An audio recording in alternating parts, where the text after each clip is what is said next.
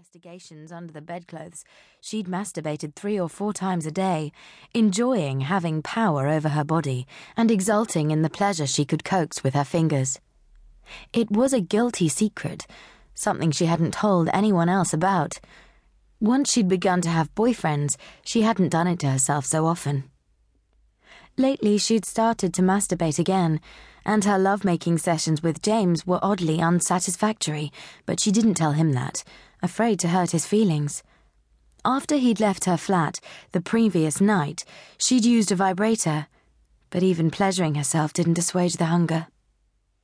She felt as body conscious now as she had done all those years ago. Why was she so damn needy? It was inconvenient, unwanted. Her Janet Reger knickers had ridden up under her skirt, and a thin band of silk pressed snugly to the groove between her buttocks. The pressure of the fabric made her even more aware of the state she was in. Shifting to make herself more comfortable, she knew that the crotch of her knickers was damp and her sex felt swollen and sensitive. Imprisoned by the closed purse of her sex lips, her clit throbbed dully. Pressing her hand to her lap, she rubbed her knuckles against the bulge of her crotch but that only made things worse. There was no time to see to her body's needs now. She'd just have to ignore the insistent clamoring.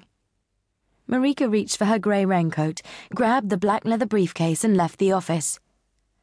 I'll be at home all evening if you need to reach me, she said cheerily to Gwen on her way past her desk. Have a good weekend, Gwen smiled, and enjoy the party on Saturday night.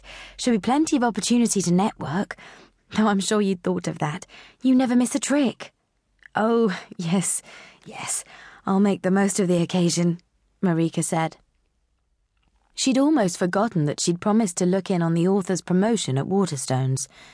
Janice Clements was a new client, the wife of an MP.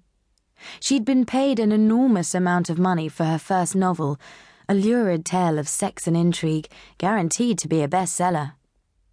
How could she have let that slip to the back of her mind? It wasn't like her at all. Janice Clements was relying on her to attend, and she didn't want to mar their new relationship by disappointing her. She made a mental note now Waterstones, Saturday, 8 sharp.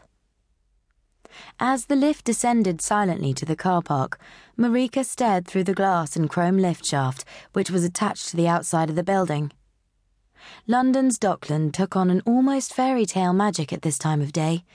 The deep purple sky formed a backdrop to the glowing towers of glass and steel, which were reflected in the muddy waters of the Thames. Pinpoints of light on the Isle of Dogs looked like Christmas tree decorations. In the car park, she approached her blue BMW, her heels clicking on the concrete. Recessed lamps cast a bluish light over the lines of gleaming cars and gave the concrete pillars a stark beauty. She disliked car parks. They were sterile, anonymous, a bit threatening. Miss Freeman? The voice made her jump. She hadn't heard the man approach. He was very tall and slim, dressed in something dark and well cut, expensive looking. Immediately she was on her guard. He was hardly likely to call her by name if he meant to mug her, but she slowed warily anyway, her fingers reaching for the personal alarm cylinder which was attached to her keyring. What do you want? she said. The man smiled. She judged him to be in his late thirties. His hair was dark and close cropped. He exuded confidence and self possession. You're forthright. I like that. And beautiful, too. He wasn't lying.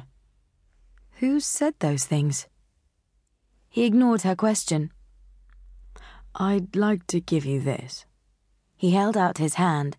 Covering his palm was a flat, black velvet box. Is this some kind of joke? Marika said coldly. I don't know you. Why would you give me anything? The man smiled again, showing very white, even teeth. His face was lean with high cheekbones. There was a rakish charm about him, and something implacable in his calm, dark eyes. She felt instinctively that he could be dangerous.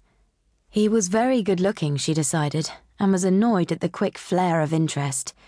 He seemed to sense it, and she saw an answering response in his eyes. His gaze flicked over her, slowly and insolently. This is something.